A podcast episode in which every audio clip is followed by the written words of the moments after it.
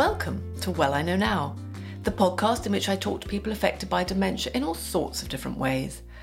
I can honestly say that every one of my guests has highlighted something new about the condition, about life, and about what's important in it. I'm Pippa Kelly. My mum, Kay, lived with vascular dementia for her last 10 years. Her diagnosis came about in the wake of a terrible crisis. And when it did, my family and I knew nothing about the condition. Now, though, through my writing and campaigning, I know so much more about dementia. I know now that it's possible to live a decent, if changed, life post diagnosis. I know it's down to society, to all of us, to help those with the condition live better, more fulfilled lives.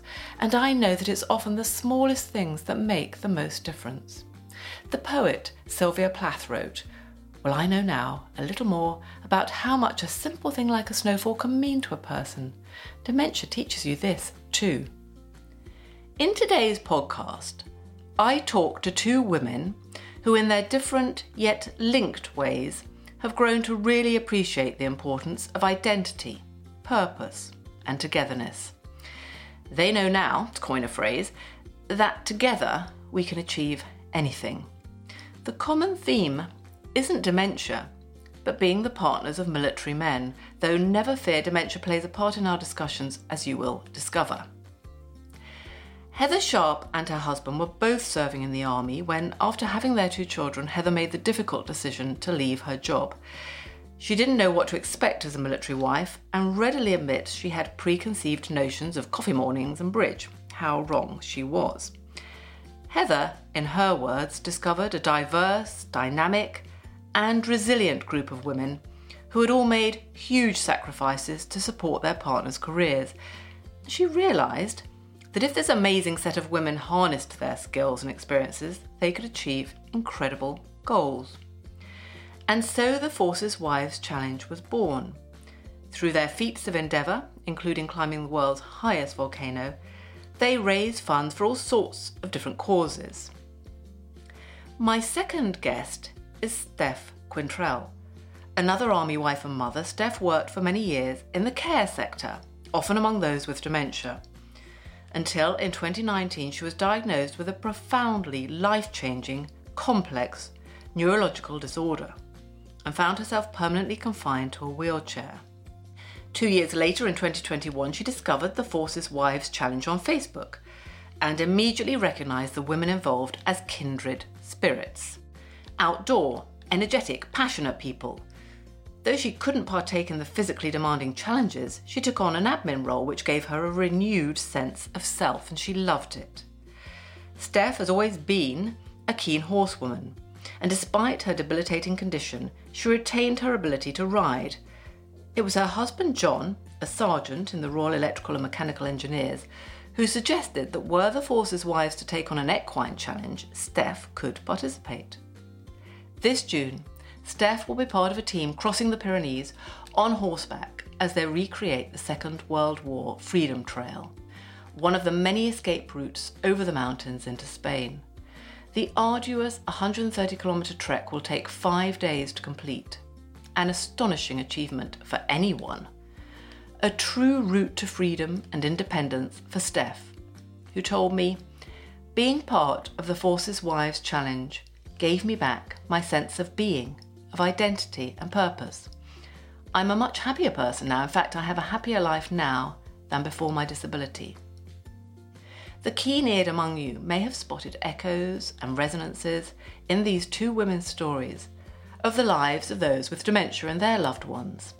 The busting of stereotypical myths, the shock, disbelief, and anger that follows the diagnosis of an incurable condition, the fork in the path when someone determines not to curl up and surrender to fate, but to embrace their new life, seek out the best of it, take on new adventures, and discover, much to their astonishment, that this new life is not only good, but actually, in some ways, better than their old. And I hope you can see why I was keen to talk to these two extraordinary, inspirational women.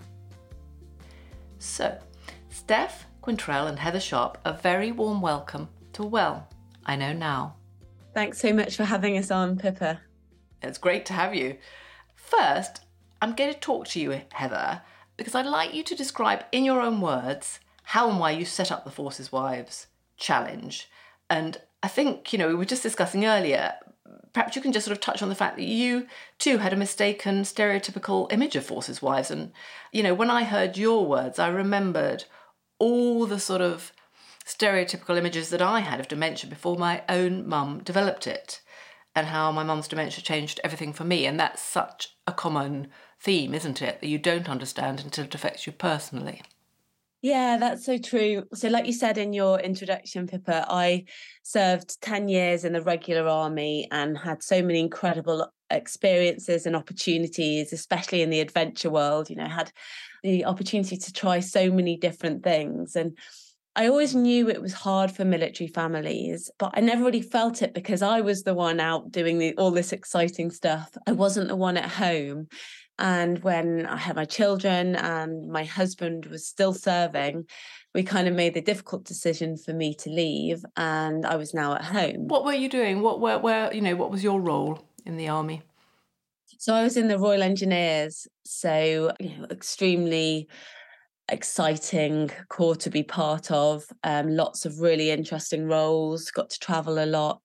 And then so the stark contrast between being at home um, my, my children were really small at the time i think 18 months and i don't know three and a half something like that. So i was at home. And then my husband was still going out to work and this was the heights of afghanistan i think at the time. So he was away for extended periods of time. And i just remember feeling this feeling that I have never felt before, which was unbelievably lonely. Mm, mm. It was like, I just remember thinking, well, I'm not going to fit in. You know, I was surrounded by other military wives, and I was thinking, you know, I'm not going to fit in. I'm, I don't want to do the things I'm supposed to do, and all and all that. And I sort of hid myself away. Mm. Um, and it was only really by meeting these incredible women who were from all walks of life, you know, from people with PhDs in neuroscience to mm-hmm. doctors to mm-hmm. nail technicians to makeup artists mm. to caregivers to everything you can imagine. All these women had sacrificed so much for the armed forces. And really it was it was these women who would knock on my door and say, Heather, are you okay? Or they would take the kids for 20 minutes so I could go for a quick run because they knew that that was what would make me feel better to get through the day. Mm. And it was this kind of preconceived idea I had that somehow I wasn't going to fit in, somehow I was different, that actually, until my eyes were opened and I was submerged into this world, I just didn't realize how incredible this community was. That's so interesting because I think, you know, one of the reasons I was attracted to talking to you two is that this sense of when you have a shared experience, when you understand what each other is going through, as you forces wives did, and as you say, you came from you know a multitude of different backgrounds, but that doesn't matter because you are all thrust into this particular situation together. Then you know how to react to each other. So when you're closing yourself off a bit, somebody knows to come round and say, and this is a lot what I hear with people with dementia and their family carers, where they will often say, you know, but these people really understand what I'm going through. I hear that a lot with carers actually. You know, they will really understand that there can be as much support as you like, but it's no good having a helpline that's closed when I really need it at 2 a.m. in the morning when my husband's carrying onto the bed or something, or, you know, they just understand because they're going through it. And that's what I felt with you, that you created this fantastic community. It came out extremely well, I think, in that great documentary you did of, of climbing the volcano and how very, very supportive you were of each other. Just describe a little bit about that incredible experience, which is great for anybody if they want to watch it. I think the documentary is called The Hardest Climb. It's one of your challenges, isn't it? Yeah, so that was the only thing I was ever supposed to do with Forces Wives Challenge. I wanted to take um, the community on a big adventure, you know, something I would have had the chance to do in the military. So, and it was just, I wanted something really, really challenging. So it's a, the mountain is 6,893 meters, so like a kilometer higher than Mount Kilimanjaro, mm-hmm. give a bit of context. And it was really difficult. And we took a team of complete novices from not even owning a pair of walking boots to flying the Forces Wives Challenge flag on the summit on International Women's Day. And it's you pronounce it because I'm not sure I can, but it's in Chile, isn't it? The volcano. Yeah, it sort of straddles the Chile Argentinian border and a very, very remote part of the Atacama Desert. And so setting up Forces Wives Challenge was very much about creating this brand and these challenges where we do these really extreme things like the volcano. But we also, last weekend, a, a group of women went and did an introduction to hill walking in the Peak District. Mm. And we share the sort of we wear our leaping lady with pride in the same way that I would have worn my Royal Engineers cap badge. And we we feel that sense of belonging and that pride and that identity. So it doesn't matter if we ski solo to the South Pole, which our members have done, or we walk, go for a day walk in the Peak District. We have this pride and this shared set of, of values. Mm. Because you're all women, actually, you have chats about women's issues. So you talk about the conversations you have as you're on your trek, you know, around these these sensitive issues sometimes of fertility, miscarriage, children with special educational needs, typical female issues, but sometimes exacerbated by military life. And again, you know, I often say dementia doesn't exist in a vacuum. So the majority of carers are women, actually, as it turns out. And so, you know, you, you have your other life challenges going on all the while you're doing whatever else it is, being a military wife and supporting your partners, or being a carer for somebody, or it's interesting that on these treks you're able to talk about that you know as you walk. I think there is something about walking isn't there? There's a rhythm and there's a looseness that comes and people much freer. I don't know if you found that.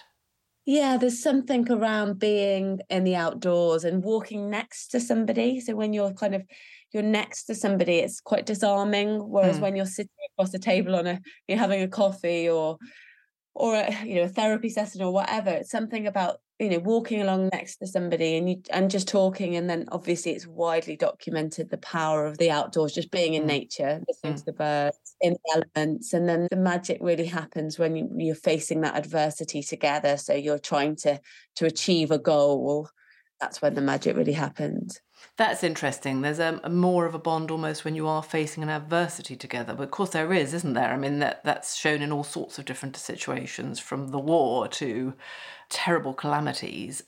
In adversity, we find strength, don't we? I think, and in the bonds, we find strength too, in coming together, which is what you're all about, really, with your Forces Wives challenge. And Steph, you've been waiting patiently. I'm going to turn to you now and first of all, can you talk us through, Steph, your your life before your diagnosis of I think if I've got this right, it's complex functional neurologic disorder, CFND is slightly easier. Before that diagnosis, just because you were working in the care sector, which of course interested me, and in a care home where you care for those with dementia and your history in care. So just tell us a bit about your life before your diagnosis. And I know it came kind of slowly, but just talk us through that. Yeah, so prior to 2019, when I became unwell, I'd had my career in the care sector had spanned 12 years, and I was really, really fortunate to work in different areas. A lot of my time during those years was spent in dementia care, but I also worked with young adults with learning disabilities and additional needs. I worked in residential homes with nursing patients. So I had a really, really varied career. And I think that that kind of set me up actually for the future, having all of those different experiences, being surrounded by lots of very different people, and mm. just having that opportunity to understand lots of different situations. Um, mm. Because with the residents in, let's say, in the care home, my last job, with residents with dementia, you know, there's so many different ways it affects, and it just yes. it was wonderful to have such a varied career that really, really was eye opening the whole time. I was always constantly learning. Yes, yes, yes. And then just say what happened on that, because you'd had a few illnesses in the 15 years or so before 2019, hadn't you? You'd had ME, fibromyalgia, mobility issues. You've got a son too, Dylan, born in 2017. And actually, interesting, you say those two years before 2019, after Dylan was born, had your best health ever, sort of thing. Um, I did, yeah. yeah. But then, um, and this is my neck of the woods, you, you were at the Festival of Speed at Goodwood and just Talk through that because then that was quite sudden and shocking, really, what happened to you there, and then how that impacted on your life. Since a teenager, I struggled with exhaustion, chronic pain, and as you mentioned there, I was given diagnosis of the fibromyalgia and the ME, and I kind of just managed it in those mm. years running up to 2019. It, it, affected my life definitely, but I was never confined to a wheelchair. I could walk, but only do short distances, and we managed it with painkillers and things like that. And I've always ridden my horses, which always kept me a level of mobility because obviously I was still keeping myself active. Mm. And yes, Dylan was born in 2017. So basically, in the years prior to 2019, if I was going anywhere where I had to do a lot of walking, uh, things like that, then I would use a wheelchair. If it was sort of very short walks, I'd be okay. A little bit longer, I'd use walking sticks. And I just kind of managed it as it was. And in 2019, we went to Goodwood Festival of Speed again. I went every year with my family. So I'd always use my wheelchair to be able to get around the grounds. However, because I was so well after Dylan was born, I was able to go walking with my walking sticks. So I had done that in 2018. And then in 2019, of course, thought the same. I'm I'm doing really well. I always visit for two days. So went on the Friday with my walking sticks, spent all day, absolutely fine. Bit achy in the evenings, but that was normal for me. Yeah. And then I went again on the Sunday, and again went with my walking sticks, feeling absolutely nothing out of the ordinary. Mm. And then we got there early, about half seven, and by about half nine, I was in a huge amount of pain in my legs, sort of unbearable amount of pain in my legs. It was really much worse than normal. I dosed up on painkillers and I told myself I'd be fine because that's just what I'm like. I'm very stubborn, very strong willed, and my views were I'm not letting it ruin our day, you know, that I just want to go and enjoy the day. By about one o'clock, my legs just weren't working. They just weren't, they wouldn't walk me. I literally could barely move them. And obviously, in hindsight, which is a wonderful thing looking back, mm. I should have obviously, I mean, at half nine in the morning when I was in that unbelievable pain, I should have gone, there's something wrong, I need to go home, but didn't. And I ended up being ferried around on a, a golf buggy for the rest of the day at Goodwood. But I went home that night thinking, you know, these, this has happened before where my legs have just given up completely. And then I go to sleep at night. I used to wake up in the morning and I'd be hurting and achy, but mm. in, you know, back to normal basically. That was quite normal for me on days that I'd done too much. So I fully expected that I'd wake up on a Monday morning and just be kind of achy and stiff, but get up and crack on. But unfortunately, it wasn't. That wasn't the case. I woke up on a Monday morning and I was in a huge amount of pain. My legs were were working; they were carrying me, but very slowly. I couldn't seem to coordinate them very well, so I couldn't walk very. I couldn't walk fast at all. Adamant that I would be fine, and I and I was at work that day. I was manager on shift that day absolutely adamant I would be fine and, and cracked on and went into work. I couldn't even drive. So it was quite clearly worse than it had been before. But to me, I just you know, got on with it as I would. Um, and then, yeah, halfway through the day, my legs were just not carrying me again. And the next day, by the Tuesday, was the last time I walked properly. So that's when I went into the wheelchair. Yeah. And uh, yeah, just deteriorated from there. Never, you know, never regained any use of what of what I lost. It just I just continued to deteriorate from there for about six months. Yeah. So that Tuesday was the last time you walked. Yeah, last time I walked properly. So mm. probably in the in the kind of couple of weeks after that, I might have been able to take one or two steps. Mm then it went but you know i couldn't i certainly i couldn't even walk to the car type thing i might have been able to take one or two steps from my wheelchair to the toilet for example mm. um, but i couldn't even walk to the car and then i was still able to stand and weight bear for a couple of months but wasn't actually able to move my legs and carry myself and then around the November time, I'm, I remember it. This was July, by the way, when I when I first got poorly. So around the November time, that was mm. it. The last time I was able to weight bear independently. So mm. so yeah, the last time I, I properly walked was was in July 2019. Yes, I mean that that was really quite sort of cataclysmic for you because you came quite suddenly when it did finally come. And how did you react to that? You said to me that yeah, two years of sort of bouncing about a bit emotionally putting on a positive face to the world, but then actually inside feeling bitter, angry. I mean, completely understandably. I, I don't know how I would deal with something like that. And it took you about two years. Just explain the range of emotions and what you feel like when, or how you felt. I don't know, it's different for everybody. Because again, Yeah. you know, I think this will resonate with people this shock of getting such a big, impactful diagnosis. Yeah, so I mean, my life just changed overnight. Literally, my life changed from that first day. I was so at the time working full time. Obviously, yeah, mum to a two year old, doing my horses Mm. each day. It was I was a very very active, independent outdoor person, and obviously, I literally went from that to I can't drive. I can't obviously get myself around. I had to be cared for every day by my family and my friends. When my husband had to return back, he was posted 180 miles away from where we were living. Mm, So mm, it was our lives, our family's lives, just changed overnight. And I think the first couple of months in the run up to being diagnosed, because it took a few months to diagnose me, which is actually really quite quick um, Mm, mm. for a neurological condition like I have. mm, But in that sort of few months, there was still, I guess, there was still hope of, you know, it might just be something that will pass. I'll get better again.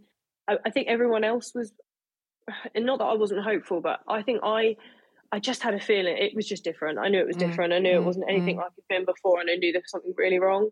But yeah, in that in that first few months, it was kind of waiting for to get that diagnosis. I got the diagnosis, and then I'm faced with a diagnosis that actually it's not really there isn't treatment as such. There's rehab for it but it never worked for me. There's there's not a lot of research mm. around fnd there's not a lot known. There's not a lot of understanding and that's even within you know doctors. I mean the first consultant i saw was the first neurologist who i saw who actually diagnosed me just you know he knew what it was but there was no follow-up to that so that that first period of time was kind of trying to get my head around the fact that i had a diagnosis that actually didn't really help because it, it wasn't as if there was oh great okay we have a diagnosis now we know how to treat it.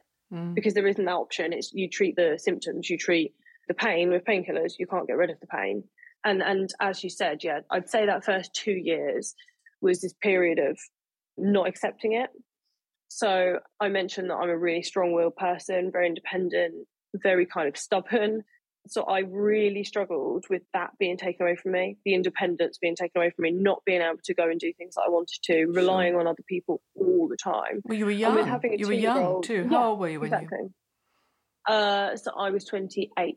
Mm. 20 yeah Mm. 28 in 2019 Mm. yeah 28 so just turned 28 and i was a, a mum to a two-year-old but Mm, all of a mm. sudden i couldn't look after myself so therefore i couldn't look after my two-year-old either Mm. so it was really it was really difficult and i think in those first couple of years yeah that bitterness was was one that was really there. And and as you mentioned i did put on a brave face. I did because other pe- the people around me my family my friends were struggling. Of course they were. Mm. like they were just as terrified as i was. They were just as upset. They were just their lives were thrown around as much as mine had been. Mm. so i i continually tried to put on this brave face. But it was really kind of yeah just frustration at And what got you you, know that through whole it? why me Your husband John was amazing, but what got you through it? Do you think, looking back now with hindsight, what was it that got you through it? my family, my friends, they have been my reason to keep going because I'm very fortunate that I have the most incredible family Mm. who, you know, including John, my husband, and I mean, very close with my parents. My mom is my best friend, and they have been there every single step of the way. You know, Mm. my, my family and my really closest friends, and they've, you know, through every bit of it, I've had support Mm. and without that there is absolutely nowhere i just i wouldn't be where i was today without that incredible support so Mm. i'm i'm really fortunate you know i'm of course i'm allowed to be emotional i'm allowed to i have to i still have days now where i'm frustrated and bitter and kind of do the why me i still have them and i'm Mm. i'm coming up 4 years from when it all started but i think that that's totally normal but you know my husband's really great at encouraging me to keep going and and Mm. to look for the next goal and aside from my obviously my family my friends that support network was so important my animals my horses were Mm. incredible for me Mm. and my husband so he's never allowed me to kind of sit and wallow in that respect so initially i couldn't ride when i first got ill because i just wasn't well enough so i was very much we need to get rid of the horses because actually i can't do it anymore Mm. I can't ride, I can't be with them. What's the point in keeping them? Very, very angry, very rash sort of Mm. Mm. comments on my husband was there is absolutely no way we're getting rid of the horses because you will regret that. Mm. So he used to literally take me up the stables in my wheelchair and park me in the corner of my horse's stable and I just sit with her, just Mm. sit Mm. for hours, just sitting there wrapped up in blankets because I couldn't move, and I was, you know, and and I would just sit there and just be with them. And my horses brought me some a therapy that no Mm. Mm. no health professional would ever be able to bring me. So Mm. that was massive for me. Mm, mm, mm. Yeah, well, the therapy of, of animals is extraordinary, isn't it? And that's the same in the dementia world. Yeah. Horses, dogs, but any animals actually. Yes. So, you know, it's wonderful, I have to say, hearing you talk about your family and friends. And this is where you did get, I mean, I don't like to ever be sort of ridiculously Pollyanna-ish and positive about things that are obviously absolutely shockingly terrible, really. But then you did get this positive benefit in a sense because you and your husband, I hadn't heard this phrase before, not being a military person, but he was unaccompanied. So when he, he was 180 miles away from you, just explain that when you were working. So you were with Dylan, your son, but your husband was, which way round was it? Was he up north and you were south? Or I can't remember now. Yeah. Yeah, I was down south. That's where I come from, and he was up in the Midlands. Yes. Um, yeah, so so unaccompanied is quite. There's a lot of military families that do that, where the serving person will be posted somewhere, but the family, the spouse, the family Yes. may re- either retain their quarter where they're living, or they live in their own house, or and so that was just the, our living situation. You know, I had a career, I had my horses, my family, my friends. That I had absolutely no intention Yes. of moving to the Midlands, no intention at all. So when he was posted up here, he came up here, and then at weekends he'd come down. So he would be up Because you're here. now up there because your husband John said, We're going to live together. I'm going to look after you. Yeah. Yeah, exactly. He was down at the time when I first became unwell, and he was due to go back up on that Monday morning. So the day after that I initially got unwell, Mm. and it was the Monday morning, and- we woke up, and I couldn't, so I couldn't drive or anything like that. But I was Mm. adamant that I needed to go to work, and um, he basically said, I, can't, "I just can't leave you. I can't leave you like this." And we were really lucky at the time. Um, his chain of command were just fantastic, and they just said, Mm. "Look, just." Take some time, be with Steph, be down there, try and help her get her sorted. Don't worry about it. So he was able to stay down with me for a good few weeks. Mm. So that meant he was initially there for all the initial testing and all, all of this. But obviously, there came a time when he had to return to work. And he had to return to work knowing that, you know, we were down there, me and Dylan were down there, and my care was falling on my parents and a very, very close family friend of ours who's, I Mm. mean, he's more, he's more like family. And he would come in every day and get me out of bed, sort Dylan out so that my mum could go out to work because she was still working and my dad. And it was a team effort Mm. but it really hit home for John and me that actually we didn't want to be a part. He wanted to be the one that was doing that. He did Mm. not want to be having to leave me Mm. every Sunday evening to go 180 miles away for the week. Mm. Uh, and that's when he said, like, we need to do something about it. Mm. And four months later, we relocated up to where he's posted, up in the East Midlands, and we've lived there since. Yeah, yeah. I know, incredible actually. And that, you know, I, I I read out that quote that you you did say. You may not sort of sometimes when people hear the quotes, but you actually said that on the telephone to me that because I said to you, would you change? You know, and you said no, my life's. I'm sort of happier because you've got much more family time. Yeah, which is extraordinary. Yeah. So, and t- tell us now what the what the Forces Wives Challenge has meant to you, and then we'll get Heather back in as well because I think when the two of you talk about it, it's great actually. So, tell us what the Forces Wives Challenge has done for you, a in the admin role, and now very excitingly with this, you know, you're actually going to be doing the challenge across the Pyrenees. Yeah. So in that time, I talked about that initial two years of kind of acceptance, getting my head around it. One of the things I struggled with most was that loss of identity and that loss of Mm, purpose. Mm, Obviously, I'd given up a career I'd worked hard for. I'd lost all my independence. I couldn't drive. I couldn't do this. Couldn't do the other. And I and I really felt as though I just I just lost me. I just lost that whole side of me. mm, I wasn't. I felt like I just didn't have a purpose anymore, Mm. even though I was a mum, a housewife, and that was all really positive. Like we Mm. looked at that as a family really positively. I still felt there was just something missing. I just didn't have anything else to me other than being a mum and a wife. mm, So yeah, I, I came across the Forces Wives Challenge, read about it. Like I remember looking through the website and reading about the challenges they did, and and this. And I just remember looking and thinking, these are like my people, like that adventurous, mm, passionate, brave women. I'd always been like that. That had always Mm. been me. And I remember looking through and just thinking, I just there's so much that I mm, can see that I can relate to. But obviously, as you said, I wasn't in a point to climb a mountain.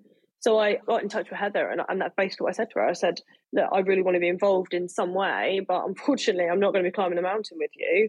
Is there some other way I can help? And as it as it happened, you know, the, the rest is history. We we had that initial chat, and it and it just my role then within Forces Wives Challenge just kept expanding and kept kind of going and I just found that purpose again. I just found that because even me, at that stage when you were doing the admin, which was for sort of membership, wasn't it? You know, even that gave you a role. And and Heather, what did you think when you met this extraordinary woman, this force that is Steph? What did you think? I mean, how did it make you feel as the founder of this Forces Wives Challenge?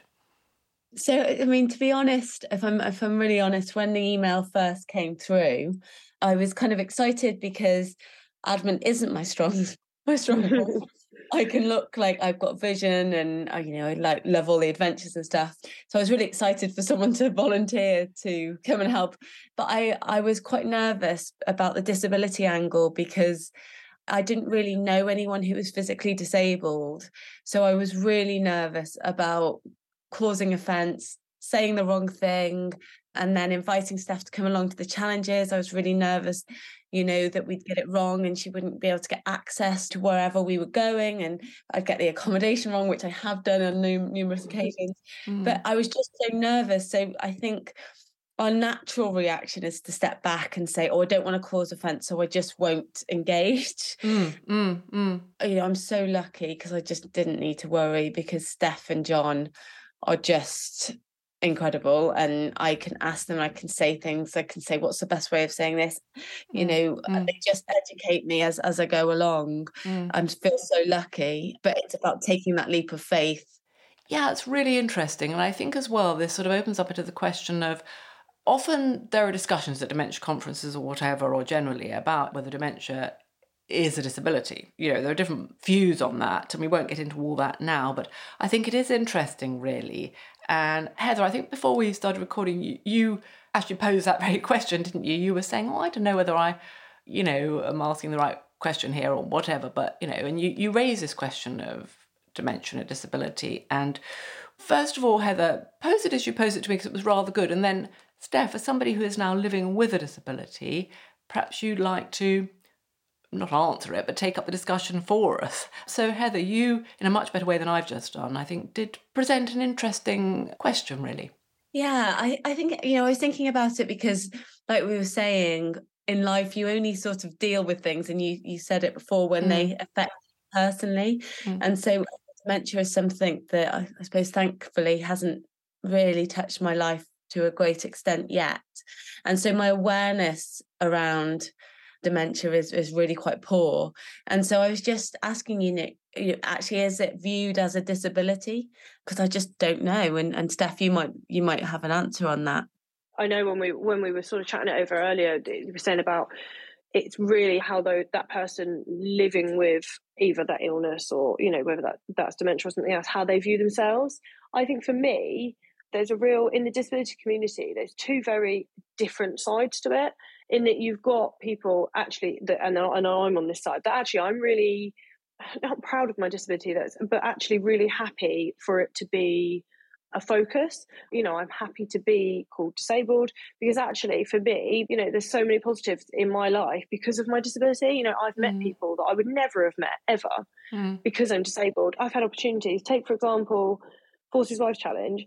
I would never ever have got involved with them because prior to being disabled i didn't have the time Mm. I didn't have the time. I wouldn't have had the interest because actually I was off doing my own adventures. You know, I was off riding and doing whatever I wanted, holidaying away with my family and that. So I never ever would have ever met Heather and found Force Wives Challenge if I wasn't disabled. So for me, that's a real part of my identity, being a wheelchair user, being disabled.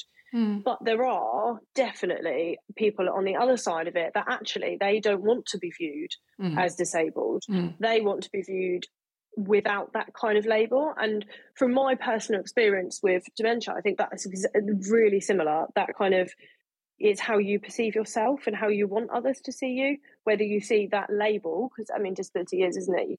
You're labeling it. Mm. Whether you see that label as positive or negative, and I, I think that that's very, very similar for those living with dementia. Well, that's a very interesting point. Whether you see that label, for want of a better word, as positive or negative yes. I mean, that's a very good way to put it, I think, because in a way, there's no escaping the fact that you have got dementia or you have got ME or you have got your condition, Steph. Yeah. But is it a yeah. positive? Why does it necessarily have to be negative? Exactly that. And and for me, I think as we spoke about is my life is really positive now. My life mm, is really happy. Mm, I have mm. I am very for all of the struggles I have, and don't get me wrong, I have days where I really struggle with it. I really mm. struggle with, you know, the numerous appointments I have to go to and mm. this part of me not working and that part of me and this side effect from medication. And, mm. and so, you know, life can be real, a real struggle. I'm certainly not saying it's not, but if I look at my life as a whole, I have a really wonderful life and I have a very fulfilled life. I am surrounded by people I love, doing things I love. And actually, all of that, like I say, has changed and come about because of my disability. Mm. So I certainly don't see my diagnosis and my my disability and the way I live now as negative. And I think one of the things that you've mentioned is there are people living with dementia that are the same, you know, that have, that have now had these, they see things in a different way, their families see things in a different way. Mm. And actually, it can be a really, really positive experience, you know, out of something that's really negative. I mean, of the day, no one wants dementia, no one wants to be disabled, but actually, you can still find really good things that have come out of that. You and I were discussing earlier, weren't we? Or all three of us were discussing actually the fact that it is often when something personally affects you, when you come, when you bump right up against something, whether it be somebody with dementia or somebody with a disability, it can really change your approach, which in one sense is is an indictment of us as humans because you know we should be there anyway. But as you rightly say, and it's good of you to be so honest, that is the natural instinct, I think, often of most people. It was certainly mine with dementia, like almost metaphorically crossing the street. I don't really want to sort of go there because A, I might say the wrong thing or do the wrong thing. And also, I just don't really want to go there because I want to get on with my life. And, you know, and, and, and, and with dementia, people often say, oh, God, you know, and it's to do with embarrassing things, you know, like continence issues or, um, and and actually, when it's your mum or when it's Steph, who I haven't met in person, but I've had a few conversations on the phone, you know, is such a force of nature and such a positive, you know, physical force. Actually, um, you think, well, what the hell was I thinking? And also, when the people involved you know, with whatever disability or whatever it might be, when they're very open to talking about it that's so helpful to all of us. And I know various sort of people with dementia who are so good like that because they will let you feel not worried about saying the wrong thing. And I think we all sort of clam up a bit, dare I say it, particularly in today's society where I'm terrified now of saying the wrong thing about all sorts of issues. And, you know, it does make you sort of clam up. Yeah, definitely. And I think you know, meeting Steph, and, and I also include John because he's just fabulous, Steph's husband. But my eyes are just completely open to this incredible community that really, I mean, Steph coming on board with Forces Wives Challenge has just completely changed the organization. It mm. really has because I don't know if it's the right thing to say, but I, I don't see her disability now. I just I see Steph, who mm. is incredible. It's completely the right thing to say she's like the operations manager for Forces Wives Challenge, and she does her job brilliantly. Mm. And you know, the fact that she is in a wheelchair and she has this complex neurological disorder, obviously, we give her as much flexibility and as much freedom as she needs, and she works and she delivers what she needs with her job, mm. and it just works perfectly. It really does. Yeah. And you talked about the way it's changed you, Heather, that you want to, because of what's happened to you, you want to mobilize more of society, really, you know, have a bigger vision so that, you know, Steph has transformed the, the Forces Wives Challenge, but you think in a, in a broader sense now as well. And you realize that, you know, people with disabilities can contribute to the workforce, as you just said so eloquently. So that's brilliant. And then, and I think this was John as well, who I must say does sound incredible I think uh, he came up with the idea, uh, coming to you now, Steph, of, well, this is all absolutely brilliant, but actually, do you know what? If it was an equine challenge, you could do it. So t- tell us how about that must have been a fantastic moment when you thought that. And then I think he was going to accompany you, but now you're going alone. Just talk us through all that, Steph, and what an amazing achievement that's going to be.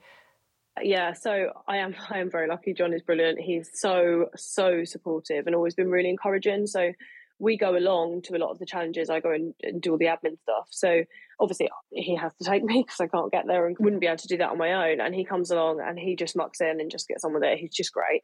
And I'm very lucky that he's so encouraging. And on that particular occasion, it was quite early on. It was autumn of 21, actually, I think. And Heather needed to come pick something up from me. So we met at uh, the stables where I keep my horses she came along. We'd already met a few times before that, but she came along to put this stuff up, and I actually didn't realise that she rode horses before that. It's just not something we had mm. touched on. So she came along to the stables, and I was getting my horse Bubba sorted, and we were just chatting. Basically, we were just chatting about the fact that yeah, she's a keen horse person, competent rider, very keen, and I don't quite know how we got in the conversation, but yeah, my husband just sort of looked up and said, "Well, why don't you do something that you can do, and riding is that thing. And it was like a bit like a light bulb moment. Yeah. Me and Heather kind of looked at each other and went, and when we oh, thought of that, that's an idea. yeah, why didn't? Yeah, exactly. But at the time, it was still very much, I'm very limited on what I can physically do. I'd only just started riding again after having to have some time off from being unwell. And we just kind of we mulled it over, we chatted it over, we chatted with um, another one of our members who runs some, a couple of the UK challenges for us, and she's actually the expedition lead on the challenge we're doing in June this year. Uh, and we sort of started chatting it over, and we just realised actually this is something we can really seriously, we can do this. This will be really great. Uh, and as you mentioned, originally the thoughts were that John would accompany us because I have to be lifted on and off the horse, mm. um, obviously, because I can't stand to wait for to get myself up. So he lifts me on and off my horse every time I ride. So uh, John accompanies me on every time I ride because if I fall off, I can't get back up again. And obviously, I do struggle with things like seizures. I have non epileptic seizures and that. So we have to be really careful. I can't be out in the saddle on my own. So the original plan was that we would find something that John could either accompany, maybe on a bike, accompany the group of us, or could meet us at certain points to get me on and off when we'd stop for lunch, things like that. When we started looking into it, we did, you know, I did loads of research, spoke to lots and lots of different providers. We were looking at being a UK challenge, then we were looking at overseas. Um, and we ended up, after lots of kind of chatting about it, me, Heather, and, and Ronnie, the, the other lady supporting, we found this wonderful um, organisation that provide adventures in the Pyrenees. And I I had this long conversation with the lady that runs it called Penny. And I basically told her this is what we want from it. It needs to be a challenge. It needs to be physically demanding. It needs to be technical. Because, you know, this isn't a group of us going away on a riding holiday. This is a group of us going away and needing an actual, a real challenge, because that's what we do. But I need to be able to go and, you know, my wheelchair, blah, blah, blah. Mm. So she came back to me and the, one of the providers, the provider she works with, his name is Govan, who has his horses out there, and basically came back to me and said, right, this is what we could do. And you won't need to bring John because Govan also said he'll lift you on and off the horse. And initially, I went into this complete state of panic like, absolutely not. I'm not traveling overseas without my husband there to be looking after me and, mm. and there for whatever happens. I really did. I was like in this anxiety, a state of anxiety, like basically just poo pooing that idea that wasn't going to happen. Mm. And then hmm. when I actually kind of put it to Heather and Ronnie and said, well, I put it to my husband first actually, and he was like, go for it. You don't mm. need me there. Mm. So I put it to Ronnie and Heather. And again, both of them went, oh my word, that would be incredible. Mm. What an achievement would that be? That adds a whole nother level to this being a challenge because it would mean we can do it as a team of women, as a team of forces wives kind of on our own as such. So massive, you said to me, a massive bolster for your independence. Huge, because I never imagined I would ever travel overseas without my husband for a start. I, mm. I mean, I'm I haven't flown since being in a wheelchair, mm, mm. so I'm even nervous about that. Even just you know going to the airport, things like. My husband is my carer and he takes me everywhere, mm, mm. and it's it's that safety behind that, isn't sure, it? And completely understand. So it was it was a really big that yeah. leap of faith, talking about that, it was a really big kind of we looked over it, we talked every possibility, you know, we had those conversations, and actually that's when we made that decision and, and the expedition we've called it it's Ride to Freedom. So that kind of that's where it came from. So it's really developed from there. And as you mentioned uh, earlier on, it's got the military historical link. We are riding over the Pyrenees from France to Spain, and we are recreating as closely as we can the most famous Freedom Trail, which was used in World War II to escape France. We're doing that 130k ride. It's going to be technical, it's going to be challenging, it's going to be up and down steep ground, uneven ground. It's going to be really exactly what we want. It's going to mm. be a mm. challenge. And we are doing it as a team of eight of us. And the, the most incredible thing that's happened more recently is obviously, as I mentioned, the whole idea was Govan would lift me on and off the horse. But we've got our team of ladies. They are fantastic. Our team of ladies, you know, went through a selection process last year, and we have the most incredible team. The eight and of you that are doing it. Yes, eight, and we've got well, it's a team of nine because we've got one lady who's our reserve, and she's just fantastic. So she won't be out there with us, mm. but she's involved in absolutely everything else in the run up to it, and mm. and all of them are really passionate about helping me. Mm. So in the beginning, I was very much, don't worry, the rest of you won't have any responsibility for helping me. Heather and Ronnie have said they'll do all my care needs. They'll help me. Govan will lift me. I was very standoffish about the idea of other people mm, supporting mm, me. Mm. I didn't want to ask. I don't want to ask that. I don't want to be a burden. Mm. But actually, when we got the team together, when the team was selected, and we all kind of started meeting and coming together, all of these wonderful women mm. were like, "Well, but we want to help you. Yeah. We want to do it with you. Yeah. This isn't it. You know, uh, you you completing it with our support that's an achievement for us too yeah you know a lot of them were so from the very offset from that first application they sent in they wanted to support me mm. and these are women that i've never met i only know them through forces wives challenge mm. and they kind of said we want to be able to do it just the eight of us so we've actually now developed techniques with a bit of imagination and a lot of laughter while we were trying have worked out that the girls can get me on and off a horse now Brilliant. so we we practice that with my horse we had our first practice session with a couple of them a few weeks back. We've got the another couple of coming out in a few weeks' time. So that was them saying, but we want to be able to do absolutely every element of it, and that yeah. includes getting you on and off the horse. That's so, so brilliant. Really, yeah, it's incredible, and it was really lovely for me. It took me a little while to go. Okay, I understand that you all want to help me, and I'll accept that because I really struggle with, mm. as I said, that feeling of being a burden and not having independence. Mm. But hmm. I realised that they were all offering to do it. They all want they to want, do it. They want, they, they want to do it. Support. Yeah, it's a support aspect. They, you know, it's them that want to. It's not me asking. No, they want to do it. You know, it's really coming through very powerfully there, Steph. This, it's incredible when a group of people come together and it'd be wonderful if we could sort of harness all this as a society because it's what we want to do really in an ideal world where you get so much from giving you know, people do get a heck of a lot, and there is something about the vulnerability we show each other and how what that brings out in other people. And Heather touched on that when she said, you know, this is all about Heather's wanting to sort of mobilise more of society. And we can all start feeling like that so that we all work together and how it's given you your your independence. And I do recommend that people watch the documentary The Hardest Climb, which is about that first challenge of the 12 women going up the tallest volcano because 12 of you start, six of you make it.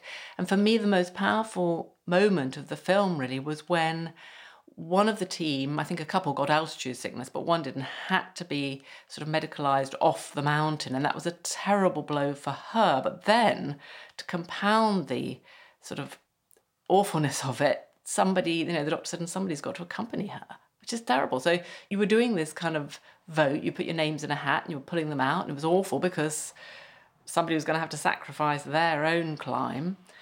And then this wonderful woman called, was it Etta, said, Yeah, that's right, Etta. Yeah, stop. I'm going to do it. And it was such an act of kindness, but actually, she obviously wanted to do it. To go back to Steph's point, you know, she wanted to do that for somebody else. And really sometimes i think we're quite hard on ourselves or the media are generally you know it's always like how awful people are but actually i find people are really quite nice you know? They want to do these things if you give them the opportunity. So you know thank you very very much you two for coming on and, and sharing your experiences. And i do hope that my listeners out there who i know generally have a sort of dementia bent and that's what you might have expected to hear about but can see all the echoes there of what we as a society can do if we have a changed mindset and and how we can you can achieve anything. And you can help people like Steph or whoever it might be achieve the impossible, what seems to be impossible, but they can do it. And we all benefit from it. So thank you very, very much. And I think we'll report back after June, maybe, and see how you get on with your ride to freedom. Good luck. Thank Thanks you so, much. much. Uh, thanks for having us on. It would be great to chat again afterwards. I decided to stray off subject a little with today's podcast because I felt that Heather and Steph's lives bore almost uncanny echoes of those affected by dementia. Heather's initial loneliness mirrored that of so many carers. Her misconceptions of military wives brought to mind the common misconceptions surrounding dementia. And most of all, what struck me talking to the two women was the enormous strength to be found in togetherness, community, and shared experiences. So I hope that you can see why I went off piste, podcast wise, so to speak. Also, in all my dementia work, my blogs and podcasts, I like to focus on hope, whether it be in the shape of Sube Banerjee, the Professor of Hope, or the incredible way in which Dr. Jennifer Bute sees her own dementia as a glorious opportunity to view the condition from the inside out, or the fact that Steph Quintrell has made the very best of the cards that life has dealt her, because there's a strong, positive, uplifting lesson for us all there. Find out more about the Forces Wives Challenge at www.forceswiveschallenge.org, where you can read all about how to support them as they prepare to undertake their ride to freedom across the Pyrenees this June.